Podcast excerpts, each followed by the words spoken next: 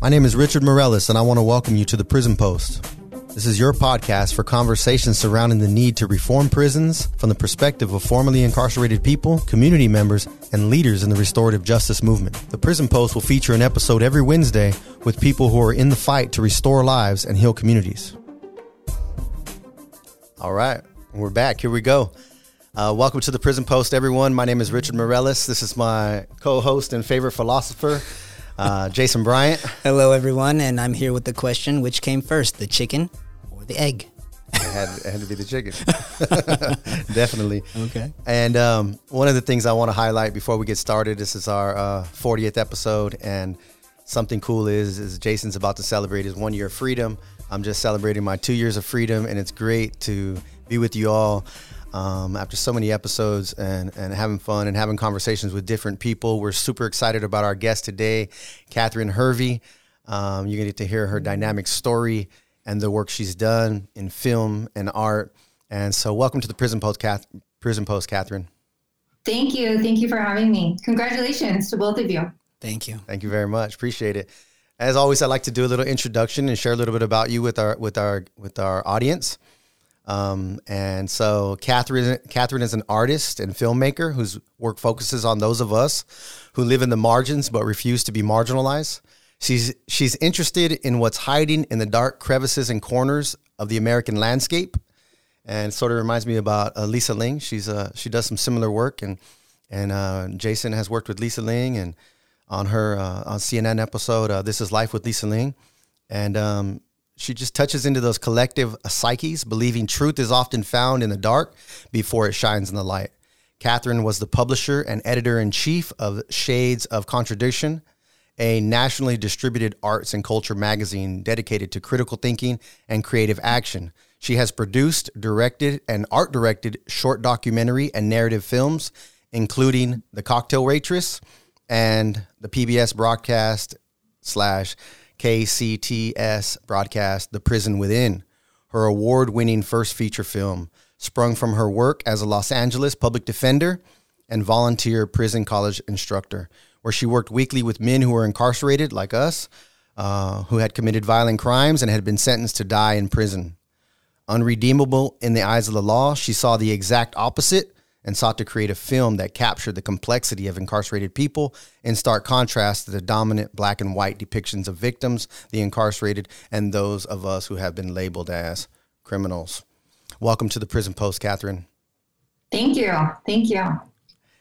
We would like to start off uh, by showing the trailer to your film, The Prison Within, and then we'll pick up from there.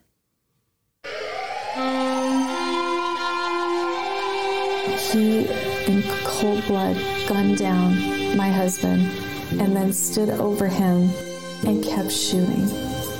I did come to prison because I did something terrible. I, I, I killed somebody. I am only in just a murderer. I was an instrument of destruction.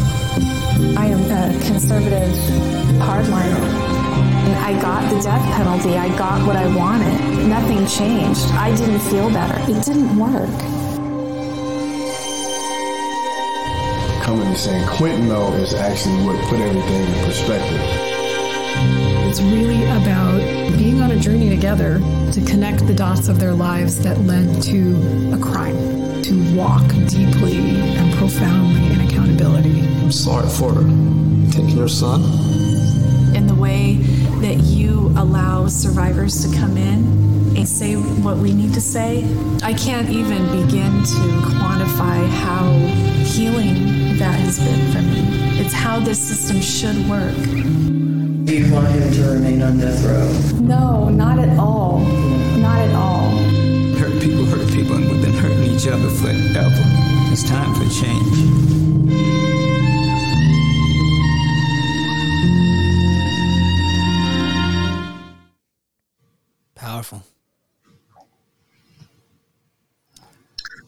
Katherin, um, to my knowledge, you were the first person that was allowed to go into San Quentin to film this. Is that true?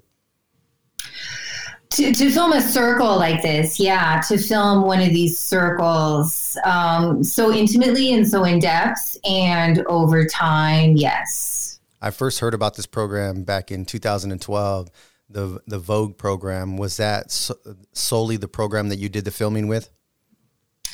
It, it is. It is. Um, although, although I want to say it's it's interesting. I mean, you know, the program is wonderful. VOEG is wonderful. The Insight Prison Project is wonderful. But um, you know, to me, the film is is so much more than about a program. Right. Yeah.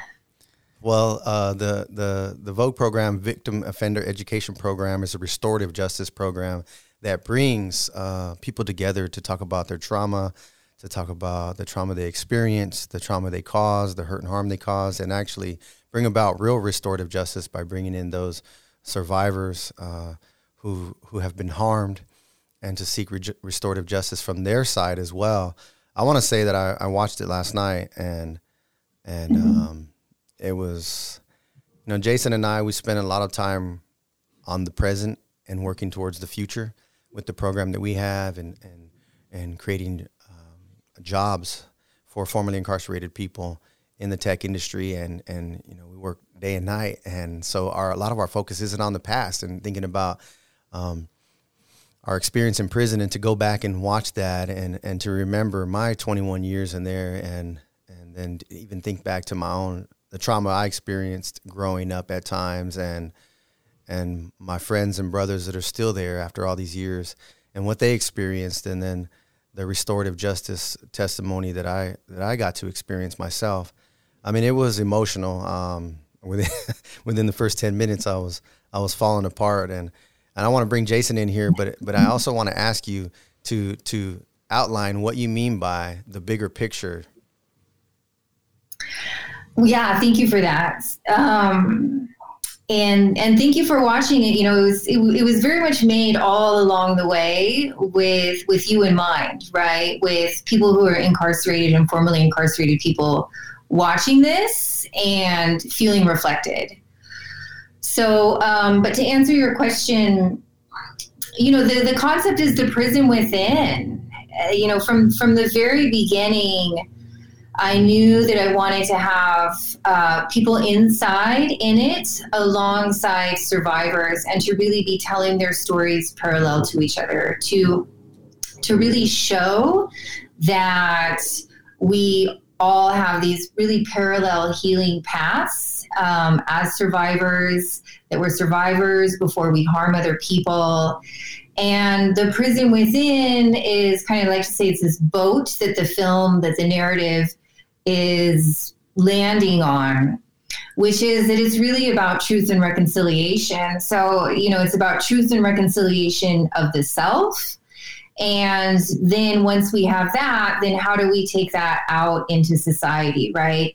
Into our culture as Americans, which really is um, a country built on slavery and mm-hmm. the annihilation of millions of people and why we're unable to look at that. We're really unable to look at that. So, the prison within is about how it's so hard for us as human beings and i think especially as americans i think the culture really supports it to not look within to not look at ourselves mm-hmm. to always have band-aid fixes to be like oh my god look at that over there let's just sweep that under the rug right and we do that culturally as well which in my mind is a huge reason why we even have a system of, of incarceration like this in the first place a punishment model right Exactly. Sure. Exactly. Sure. An eye, an eye for an eye, mm-hmm. right? Or mm-hmm. punitive versus um, not not even rehabilitative, but healing. Mm-hmm. So I have a question for you, Katherin. What was like the initial inspiration for you to pursue a piece of this nature? so so many things you know it was me being a public defender i was also a volunteer college instructor in prisons i was also working in already in different restorative justice capacities with survivors on the inside and people on the outside but really looking back on it now i think what really fueled this was when i was a college instructor in a men's prison okay. and you go in, you know, you go in every week. You guys know, right? This this this teacher, these instructors, these volunteers, they come in every week and you form relationship with with with each other. And I very, very quickly realized that really the majority of the men who I was coming into contact with, who I was teaching, had LWOP, had life without parole. Mm. And I was really struck by the levels of integrity, of accountability, of healing, of growth, of, of intellect, of you know emotional intelligence from these men who were considered to be unredeemable, not just in the eyes of the law, but society at mm-hmm. large. You know, that's what people think. You know, the walls work. The walls work to keep people out and to not really know who is in there and what is going on in there. And then, you know, more striking, I would leave because I got to leave, of course, mm-hmm.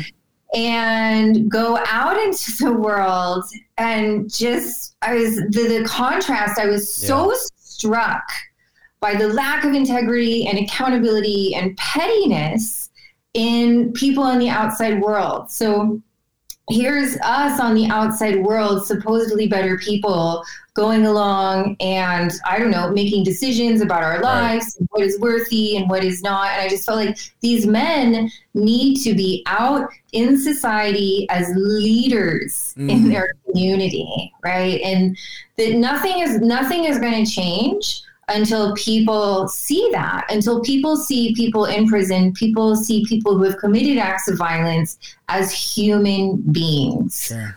first and foremost. Sure. It's interesting what you just said about these individuals needing to be in the community leading. There's actually been substantial research supporting the thesis mm-hmm. that it's proximate leaders who typically find the solutions to the problems because they're they're the ones who are closest to the pain points. So right in line with what you're offering. It's very exactly, exactly. I mean, you know, like senators are coming up with this. Are you kidding me? Mm-hmm. What do they know? What do they know? sure, it's right. the it's the lived experience that can inform people about what are the solutions that are available to us and that, that are going to work the best for the people, right? Yeah, not just policy wise too, right? I mean, because I always feel like uh, we look at criminal justice as being top down. I really think it's street up, right? Sure. So, um, you know, who, who, are who are people on the street going to listen to? Right. Joe think, Biden or you guys? Right. So another interesting point. It seems that everyone knows, no matter what side of the aisle you're on, whether it's the left or the right, that the criminal justice system is broken. Right. Whether you're, you know, a liberal and you're saying, you know, it's not right to treat human beings this way, or you're conservative and you're saying it's fiscally not sound everybody agrees the criminal justice system is broken. My question to you is how do we move towards a solution in your estimation?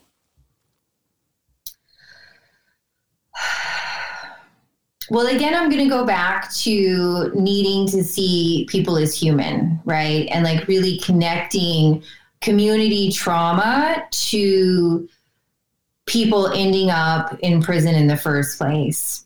Mm. And well, I have so many thoughts going through my head right now. You know, I've I've had people watch the film where they've said to me, "Wow, before I watched your film, I was a total lock 'em up, throw away the key, and now you've changed the way that I look at this." Right. Which also makes me think of when I first started making the film. I mean, I really think we're on the right trajectory here because when I first started making this film, it took me about six years to make, right? So this was before, um, you know, trauma informed the um, Black Lives Matter, before people were looking at brain development and how people age out of crime really after 25 years, know, before all of this was really out on the platform and people looked at me like I was speaking Mandarin when I was mm. talking about what I was trying to do with the film.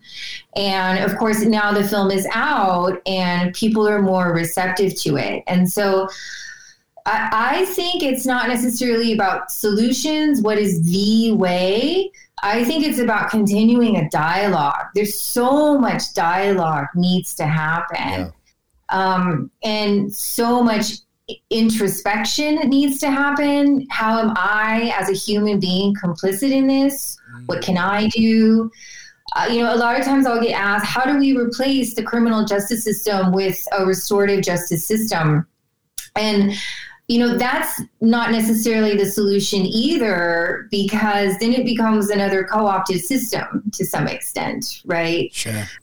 So, you know, I'm, I'm hesitant to say, oh, this is what we need to do. Here's the steps and here's the solutions, because I think as a country really dealing with these issues, we're little, ba- we're babies, we're babies, mm. and it's baby steps. It's baby steps and learning to listen to each other and to acknowledge each other. It sounds corny, maybe, but um, I, don't, I, don't, think that sounds corny at all. So. No, I don't think that sounds corny at all. I, I would share that. You know what what you're talking about, like even this even this program right here, the, the restorative justice model that that the victim offender education group was doing. Um, I never saw a group like that inside of uh, Soledad. I was in Soledad 18 years. Jason was there, what, about 10 years? Yep, 10 years. And mm-hmm this type of model is something that even in the existing system can bring about the most healing, um, allow people to come to the truth.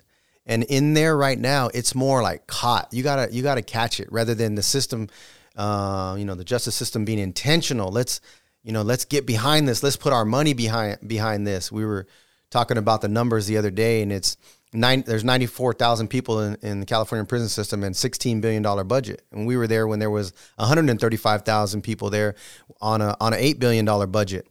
And out of, uh, out of, out of that budget of $165,000 a year that goes to supposedly house someone there, only $500 uh, is going towards rehabilitation. And so when I think, when I think about that, and then there's the only time that I was really touched by something similar were was a program that out of Salinas where five mothers who had murdered sons would come in and they would give a presentation for two hours.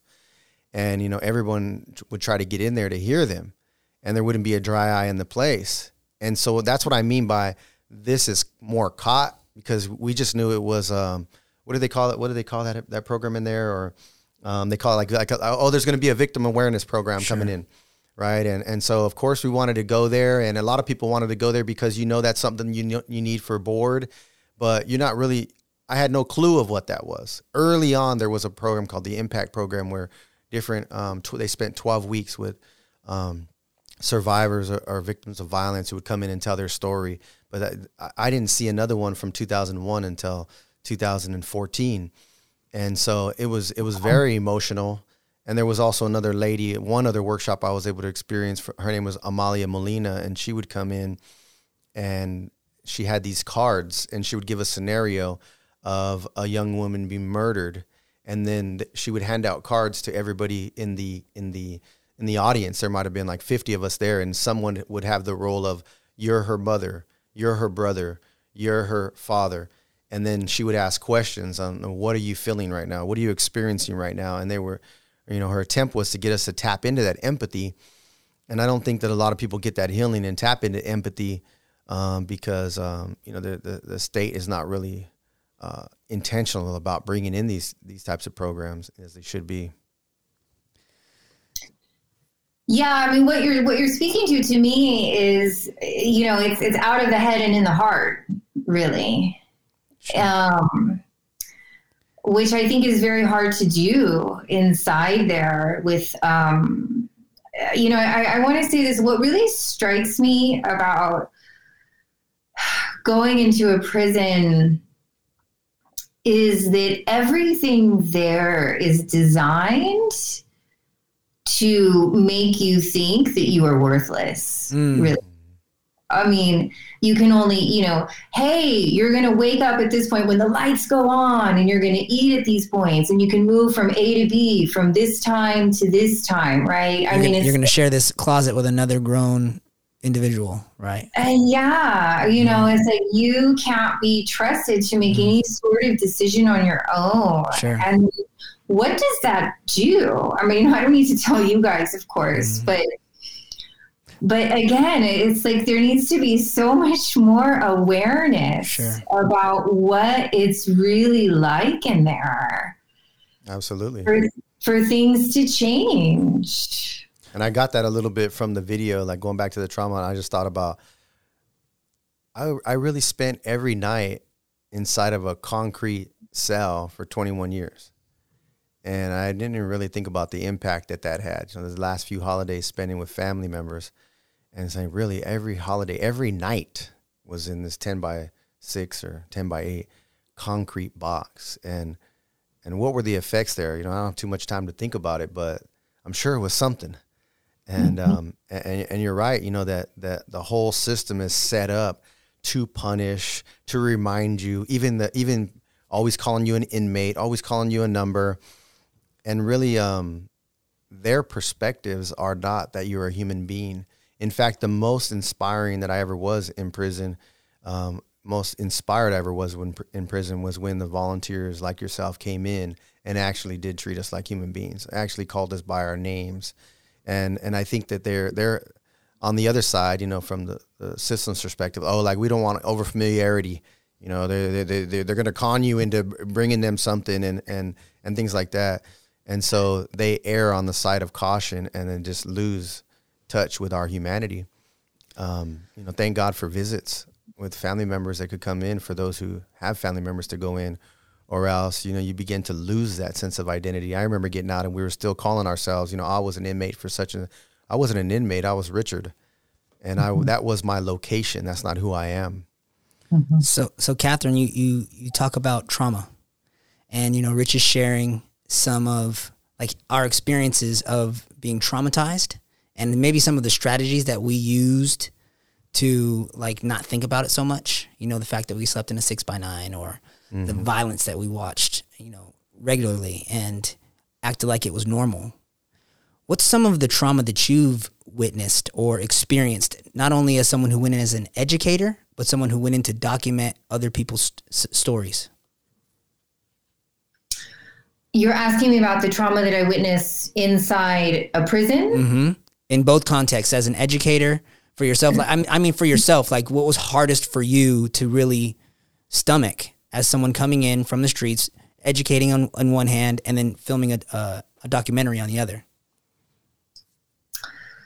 It's a really good question the, the first thing that's coming to mind is yeah when I, when I was an instructor which I want to say was in a very different prison not San Quentin with very very limited programming very very limited people coming in. So like these men really did all the work themselves. Was how palpable you could I could feel their longing mm for accountability mm-hmm. and to be seen, but not really even having the language to process that, right? Like right. it's it's it was so palpable to me the way that they carried the weight of their crimes and the harms that they caused. I mean, like I literally like I felt it as an energy kind of steaming off of them and having no outlet for that whatsoever, right? Because of course they can't contact anyone. They, they can't really they, they don't even talk about it. I realize they don't you don't even really talk about it much amongst yourselves because you know it's my understanding that then that can kind of be used as collateral against you at a sure. later date. Mm-hmm. So there's so there's just you know they're just holding it. You're just holding it. And that's so much to hold. Right. So much mm-hmm. to hold and that that was very difficult for me i would say to to feel that probably also because i didn't feel like i was qualified or that that's what i was there for right. Right. to to, to, to heal that, to respond to that in, in some way. But yeah, I, th- I think that that's something else that people really need to know is, you know, you carry this. You guys carry this deep in your bones and deep in your cells. And that needs to be acknowledged because otherwise it's that trauma. It's trauma. It's still sure. trauma. Committing trauma against another person is still trauma trauma on yourself that you're carrying. So yeah, that as an instructor, and then when we went in as as a filmmaker, you know, when we went in to film, that was very different because in San Quentin they did have so much more programming and mm-hmm. volunteers and, and people coming in, you know. And I also want to say the VOEG program was co created with the men in there, right? Like it was really the men that really started that program and built it up with the volunteers and the people coming in, the administration. I really just felt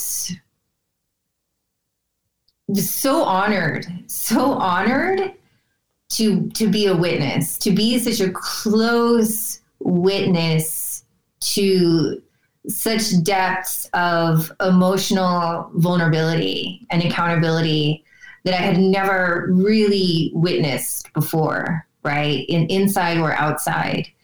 And for them to allow me to come in and to trust it was me and my husband. With cameras and to really share themselves in that way uh, was i mean it, it, was it was so powerful. It was Absolutely. you know i i learned so much from them. Was it was it any time or at any point was it difficult to hear the pain from the victims? And the confession or the account of the people who committed crimes and caused harms? Yeah, absolutely. Especially when they were still struggling with it the most, right? Like, I don't know if you remember saying in the film, you know, so much, of course, doesn't end up in there, but right.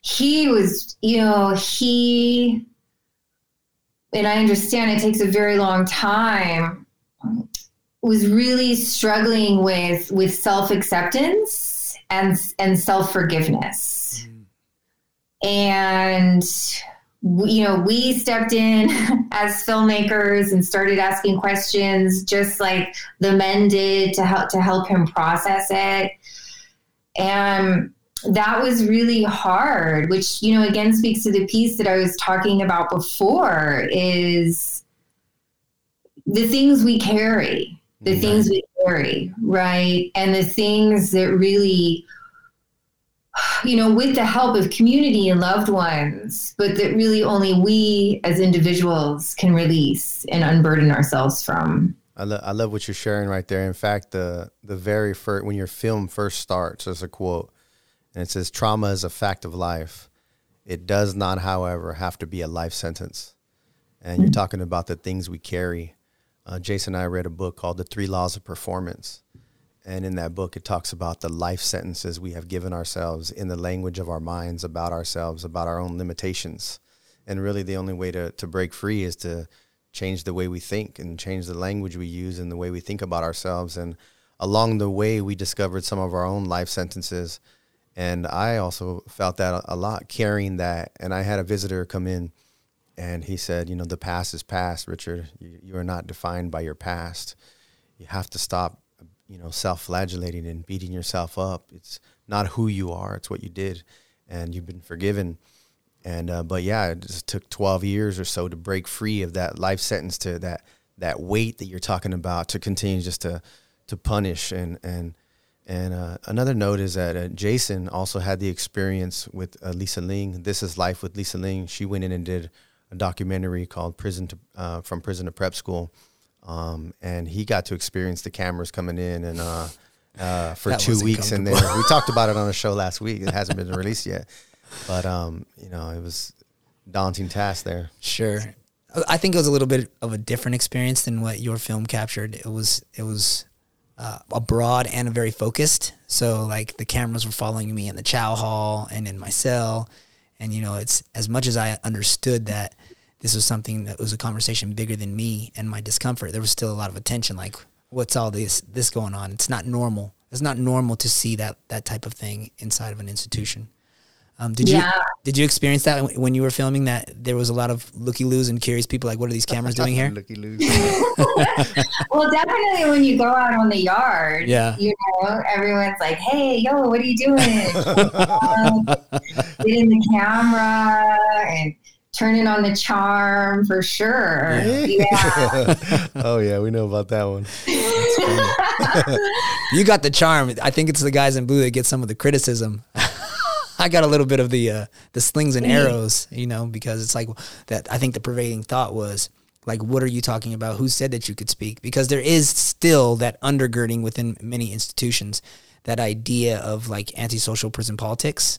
It's still mm-hmm. there, e- even though we have those groups and we have those opportunities to rehabilitate and have productive conversations about what it's going to take to re-enter society and be successful. There's still that undergirding of, of negativity. So. Absolutely. I mean, there it's a whole different world in there with its own set of rules. Sure, sure. Mm-hmm. You said something mm-hmm. earlier, Katherin, which I, I kind of wanted to follow up on. You were talking about that we as a country are relatively young in this whole narrative of, of, of speaking to each other and having dialogue and viewing people like people.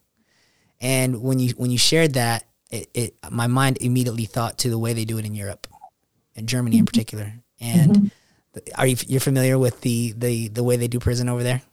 And and the, Oh no, a, a, little bit. I was actually thinking of something else. But okay, please. Yeah. So so there's there's there's there's a um, a story that was shared with us um, while we were inside about a man who visited the prisons in Germany and and and he when he went there the the cells are really big and lavish. They have an abundance of programming, mm-hmm. and and he asked the administrator. He said, you know, how do you justify this spending? And the answer was this that these are German citizens. And when they commit a crime, yes, they need to be held accountable for the choices they made. But we, as a German society, believe we can, can created a context or an atmosphere that made that decision seem acceptable. So our right. job as administrators is to re-educate and reintegrate as, as quickly as possible. In in your in your experience, my question is like what can we do as a society to create a context that takes some ownership on our part as well as a community for people who commit crime uh, rehabilitating themselves and being reintegrated into the community well you, you know it, it, struck me when you said that that they're considered to be citizens mm. right mm. and my my first thought is well but do people and do administrators specifically within our prison system really consider black people and people of color to mm. be citizens great question and you know my heart says no not really mm. They're, they they they really don't they i mean you know yes it's you know it's it's not it's not black and white of course but there's something there. It's, it's it, I mean, it's just, it's such a different society. Sure. It's such a different society. And when, when you first mentioned uh, Germany, like, well, so, and this, this answers your question too, is what needs to be done, right? In Germany, they have Holocaust museums and Holocaust mm. remembrance all over the place, right? In this place here, something horrible and atrocious happened, right? The, where we took away the humanity of this, you know, the life and the humanity of this person. And there's this TED talk with Bryan Stevenson too, where he's talking to, you know, some political person in Germany about the death penalty and that they said to Bryan Stevenson, there is no way that we could have the death penalty in Germany considering our history. Like it would, be, it would be it would be immoral. And I think that what we need to do here, this goes back to the truth and reconciliation, right? Like, why don't we have museums that talk about slavery, they talk about lynching throughout this country so that we really know what we even need to heal and be aware of. That's a remarkable observation. And just to go a step further, what we do have in some states are statutes of Confederate mm-hmm. generals, right? So mm-hmm. I, I, think that mm-hmm. goes back to what you said earlier about our desire to sweep things under the rug, uh, under the rug, rather than address them outwardly. So, yeah, yeah. I remember the quote that uh, Sujatha share, shared. I wrote it down because I thought it was powerful.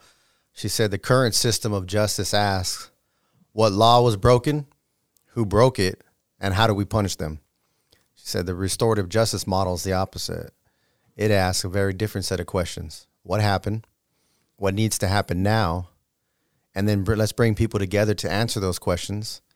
And she said that it doesn't have to be like Jason's talking about creating a new context, right?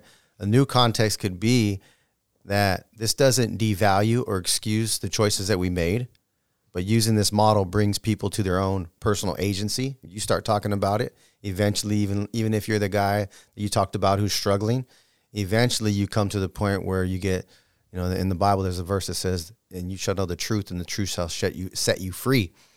And there is freedom in truth telling, and when you can get there and tell it, you know, there's there's freedom there, and um, so it doesn't it doesn't take away um, the truth.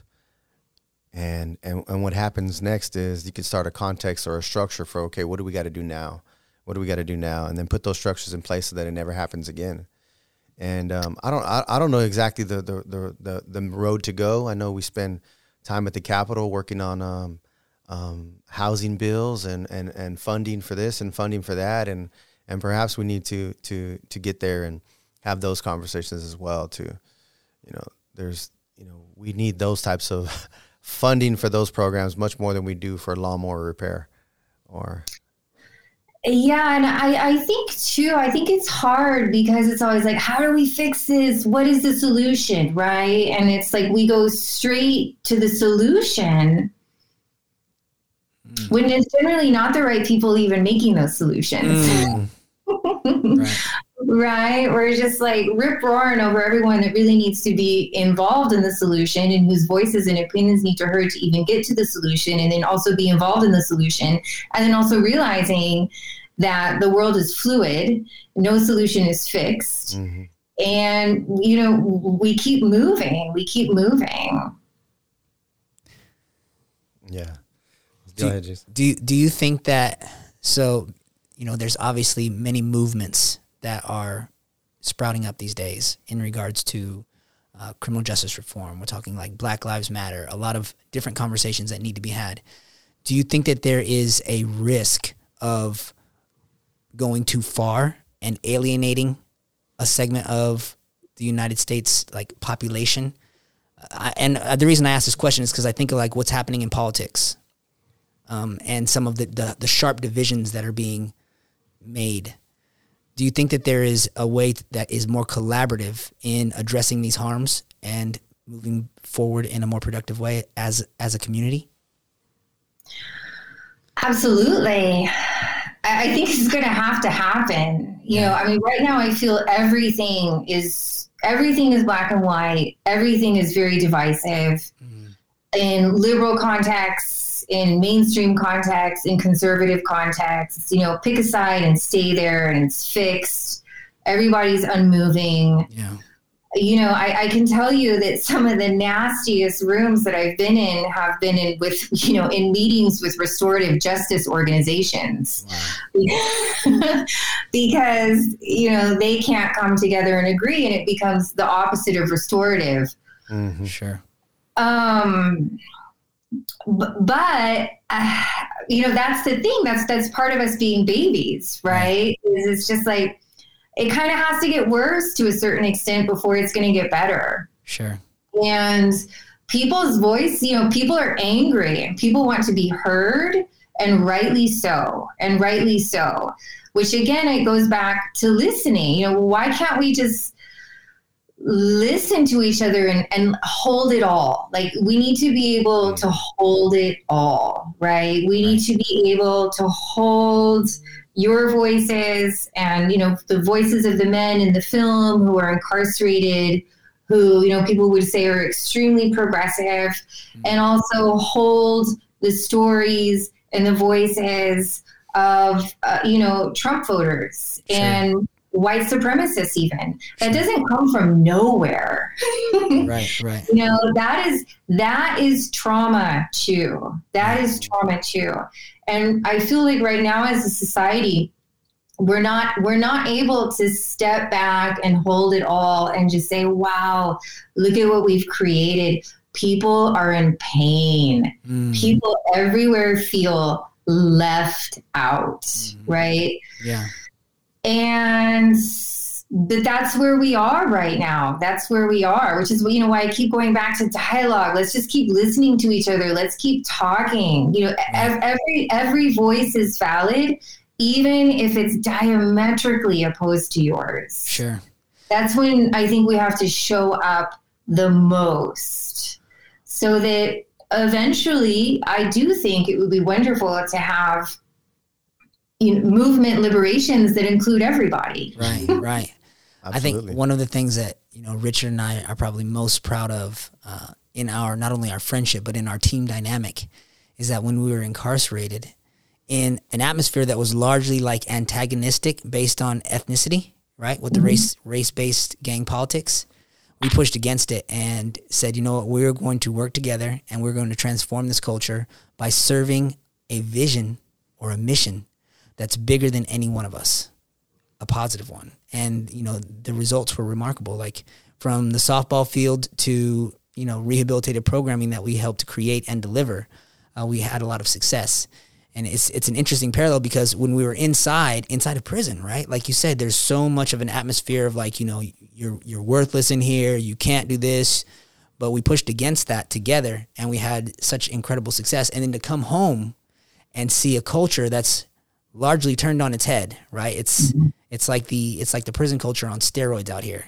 when you're talking about these sharp divisions yeah so I wanted to highlight something about the that stuck out to me in your film. I think you did a, a brilliant job in um, showing the balance between allowing one person to to talk about their own personal trauma, and you know, sometimes in prison they talked about we call those contributing factors. What were all the things leading up to you actually committing your crime and your thinking and your beliefs and your behavior? What happened to you? you know, the, you definitely created space for that, but the, also you had space for the other side of the coin, which was that personal responsibility, accountability. In the programs that Jason and I created, we sometimes I don't I don't want to say we looked down upon the trauma uh, focused groups. We didn't we didn't do that, but we spent more time. We spent you know eighty percent of our time focused on the personal responsibility side because we saw that a lot of the outside groups with the that would come in and discuss you know trauma that there was a tendency for for people to use the use those traumatic stories as an excuse to perpetuate, you know, continued behavior patterns, or you know, still, you know, still drinking or drugging or or or thinking in ways that are not productive. And so and so we said, well, along the way, we want you to tell the story and discuss the trauma, but we want you to talk about what was your part along the way. And and and and that led to strong empowerment and efficiency and effectiveness and for people to get a hold of their stories as well. I just I just think we spend a lot more time on the other end of it sure. than this side. And I definitely think there's, there's there's a balance because there's healing in getting there. Mm. You know, I thought a lot about a lot of stories of from my childhood last night while watching your show, your video, your documentary. Um, and not only do people need it in there, they need it out here. Um, yeah, absolutely. I mean, you know, it's it, it, you know, it's a spiritual process. It's life. Absolutely. With without that component of accountability, it goes nowhere. Personal responsibility, it goes nowhere. Whether you're in prison, outside of prison, wherever you are in your life. So yeah, that was extremely important to me. And also, I think I think that people need to see that. People need to see that side of it because that's the side that people don't see as well. Mm-hmm. Yeah. Jay, you guys. So, yeah, for me, it was interesting just on that thread about the distinction between identifying our trauma and taking responsibility for the choices we make. Because, you know, people suffer trauma every day. Mm-hmm. The question is what you do with it, right? So for those of us who commit crimes, obviously we use it, we use those stories to perpetuate our criminality in some way, and people are hurt in the process. But when we don't address it, when we don't address the harm that was caused to us that we suffered and then the harm we caused it just becomes this superficial um, pursuit of like looking out the window and blaming everyone else for everything that's going wrong in the world so i know for myself you know, one of the the biggest transformational moments of my incarceration was when I recognized the disappointment that I brought to my family and my father in particular, who had passed away, and I had a breakthrough. Like, like you know, losing my dad. Uh, it was my second year of incarceration. We were on a lockdown, and my dad dies unexpectedly. My mom comes to visit me through two inches of plexiglass. I couldn't even hug her. And, you know, for almost six years after that, I didn't shed a tear. And I didn't even understand why. It was because, you know, it was mm. traumatic to lose my father in such a fashion and to have no real, not give myself permission to mourn, to mourn, right? So it's very instructive that, like, the understanding that, that traumatic events happen to us and we can either use it to hold us back or to move forward, forgive ourselves, you know, forgive the people who may have caused us harm if we really want healing in our own lives and then move forward and identify what we can do from this point on. So that's really great. Um, I had a question for you, Katherin, about like what's next for you. So in, in way of restorative justice, what's what's next for you?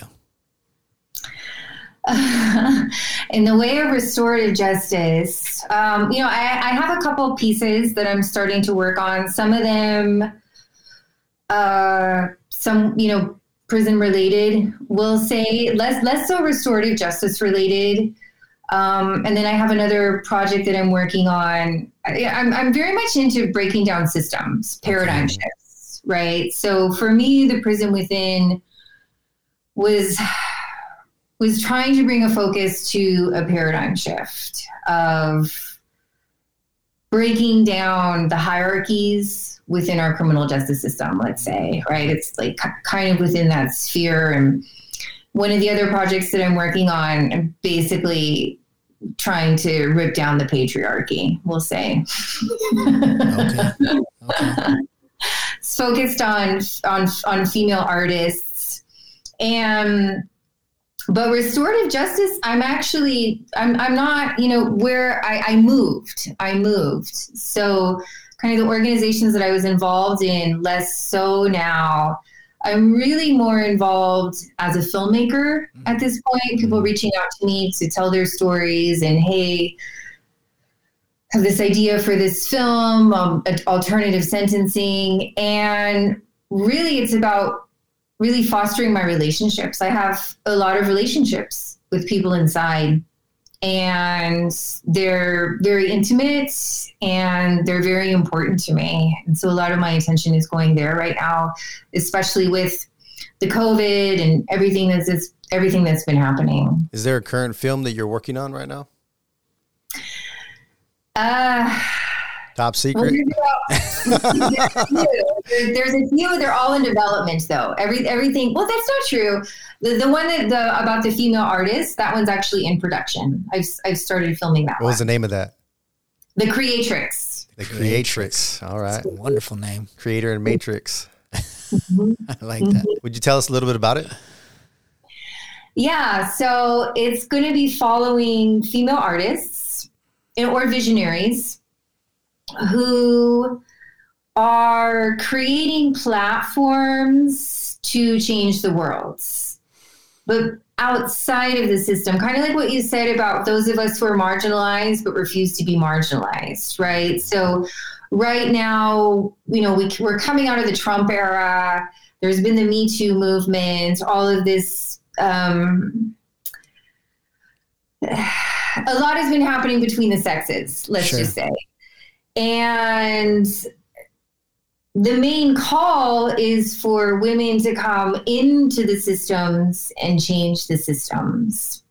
But I think that what needs to happen is that the system wasn't really made for us in the first place, and it's broken and it's toppling.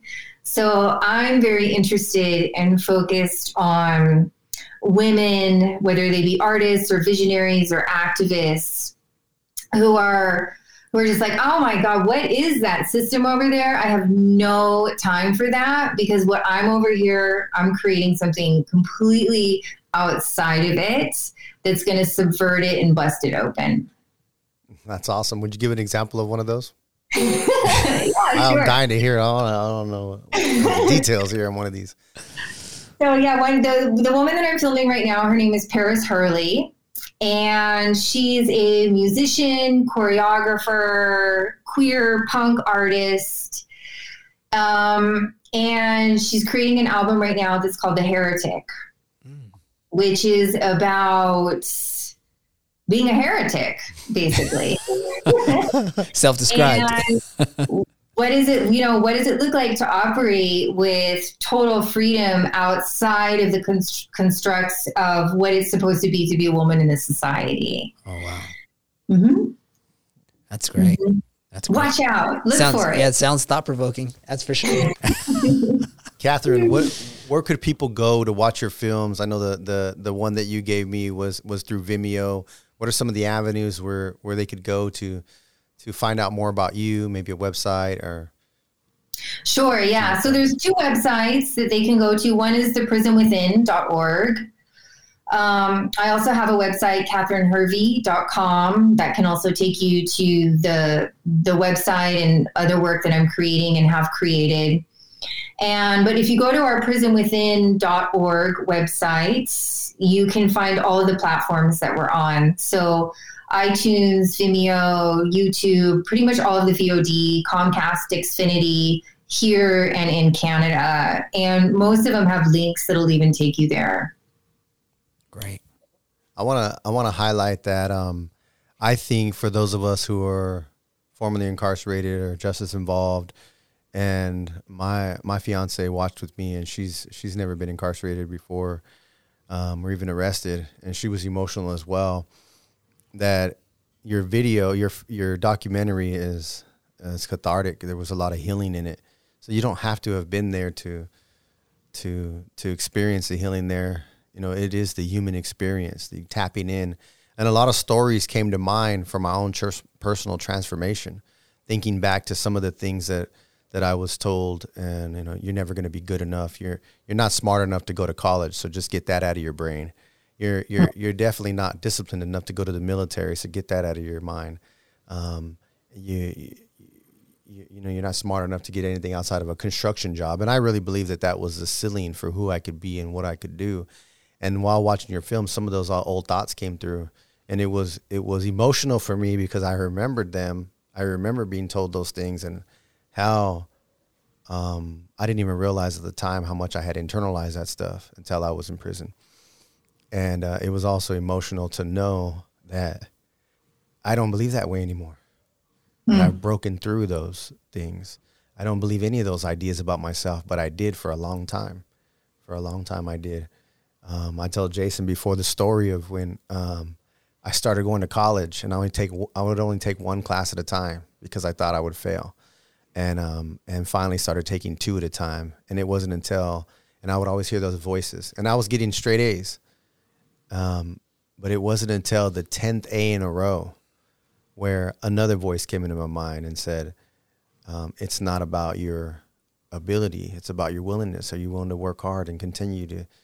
To, to get uh, A's or you know to do your best, and before that, I thought when I was getting A's, like this must be one of them fake colleges, one of the paper mills. Could this, could this possibly? I was finding every reason to discount the school or discount the work and it was just really discounting who I was because of those trauma narratives that were told.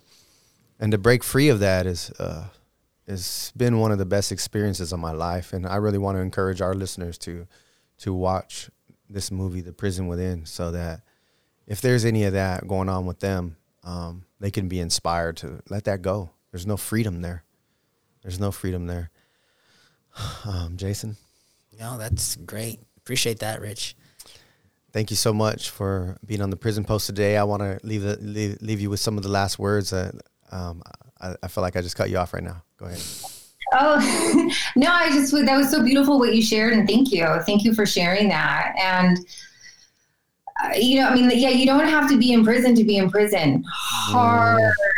Like, oh, the tales will weave up here. My gosh, you know, they can be, you know, we're we're our harshest critics so yeah so thank you for sharing that. And i just also wanted to say thank you. You know it, it, takes a huge collaborative team to make a film. And we had a very small beautiful collaborative team. So i just want to give kind of a shout out to aaron kinway amazing producer, to Massimo Bardetti, my husband, also producer and cinematographer, and then also to our editor, Eric Friss, who, you know, none, none, of, none of this happens without the team. Right.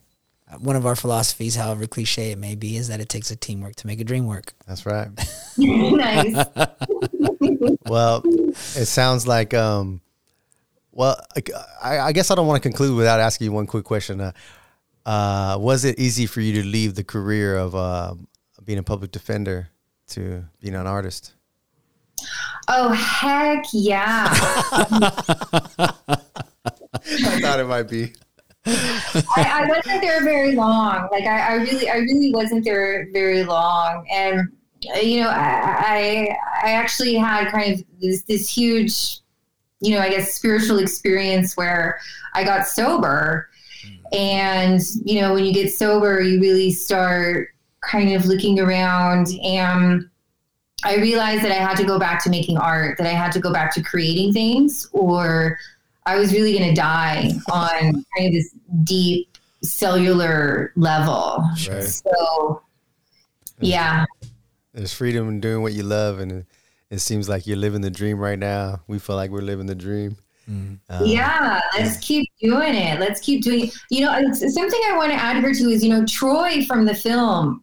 One year when he was up for parole, he was up before the board. Mm-hmm. They sent him back because his plan for getting out was um, too entrepreneurial oh, or something. Yeah. They said they said his parole plans were unrealistic they're unrealistic. Mm-hmm. Like, what, what, are you talking about? You have to be laying, you know, getting rid of asbestos from people's houses. Mm, or, yeah, exactly. Or, you know, getting out and doing, how dare you dream? How dare you dream? Well, rest, so, rest, yeah. rest assured, Katherin, we are working tirelessly to disrupt that paradigm. Yeah, exactly. Uh, I think if I think if Jason and I are we would have went into the board and told them similar things. We we're we're uh, state certified alcohol and drug counselors and and so that that seemed like within more within the range of something that we could do under the the the the ceiling that they have what's possible for us. But if we would have said we were to came, come out here to transform the culture of America, the way they think about the currently and formerly incarcerated, and and to host a podcast and interview people like you and uh, we might still be in there ourselves, unfortunately, but uh, we'll keep on doing the same work that you're doing, breaking up paradigms, bringing uh, uh, telling transformational stories. You know, that's one of the purposes of the Prison Post. We want to bring people on here to tell their transformational story, to break up, you know, that uh, the lies that you know, once a criminal, always a criminal. People go in there and they're just perpetuating criminality for 20 years. People can change, you know. And out here, when you when you make the worst decision nobody out here who's ever been to prison you know who's made the some of the worst decisions of their life they don't want to be judged for it for the rest of their lives you know they they want to they want to say you know i'm sorry i messed up and they don't want to think about it but you get inside there and uh, you definitely as you described earlier in the show you know you you, you feel it every single day mm-hmm. in the way mm-hmm. you're treated and where you live and to go that long for that uh, is uh, is punishment in itself not much less 20 30 years of it but you know it's it also speaks to the resilience of the human spirit i have Absolutely. to say. I, I know like like some people are crushed by it and i've seen that and that's horrendous. But you know our, our spirits are so strong. Our need for connection is so strong. Like you know we want to be seen. We want to be heard. We want to be validated we want to connect. So I'm, you know, I'm so glad that you guys are out and beautiful for you. I'm glad that you subverted the parole system and now you're out. well, we we're very extremely appreciative of your work, Absolutely. Katherin, and and your commitment to this, uh, you know, important movement, important movement of of bringing the face of humanity to those of us who are serving time in prison. Uh, My you. pleasure. Thank you for having me. One more time, where can they go to watch the prison the prison within? Go to theprisonwithin.org, scroll down just a bit, and that'll take you to all the platforms. That's cool. iTunes, Vimeo, YouTube, Comcast, Xfinity, and more. And we also want to encourage you to subscribe to the Prison Post. Uh, you can find us on YouTube. Um, uh, Facebook, on our on our website, uh, uh, croporganization.org. We have all of our all of our pod, pod, podcast episodes there. Apple, iTunes, Spotify, all the major podcasts um, uh, platform hosts. You can you can hear our show, The Prison Post, there. This is our 40th episode. It's been a blast to be with you, Katherin, to to to just be touched and um, have a healing experience last night after watching your documentary, The Prison Within, and um, just uh, hopefully we could stay in touch in some way and and share more about our story with, with you. And who knows, maybe there's a collaborative effort in the future on a, on a small piece. Absolutely. All right. All right. Have a great day. Thank you. Thank you, Kathy. Thank you. Thank you for listening to The Prison Post, a production of the CROP Organization. We'll be sharing more stories from the world of prison reform and restorative justice, so please join us. You can listen to The Prison Post on all major podcasting platforms. Subscribe to our video cast on YouTube and like us on Facebook at The Prison Post and at Creating Restorative Opportunities and Programs.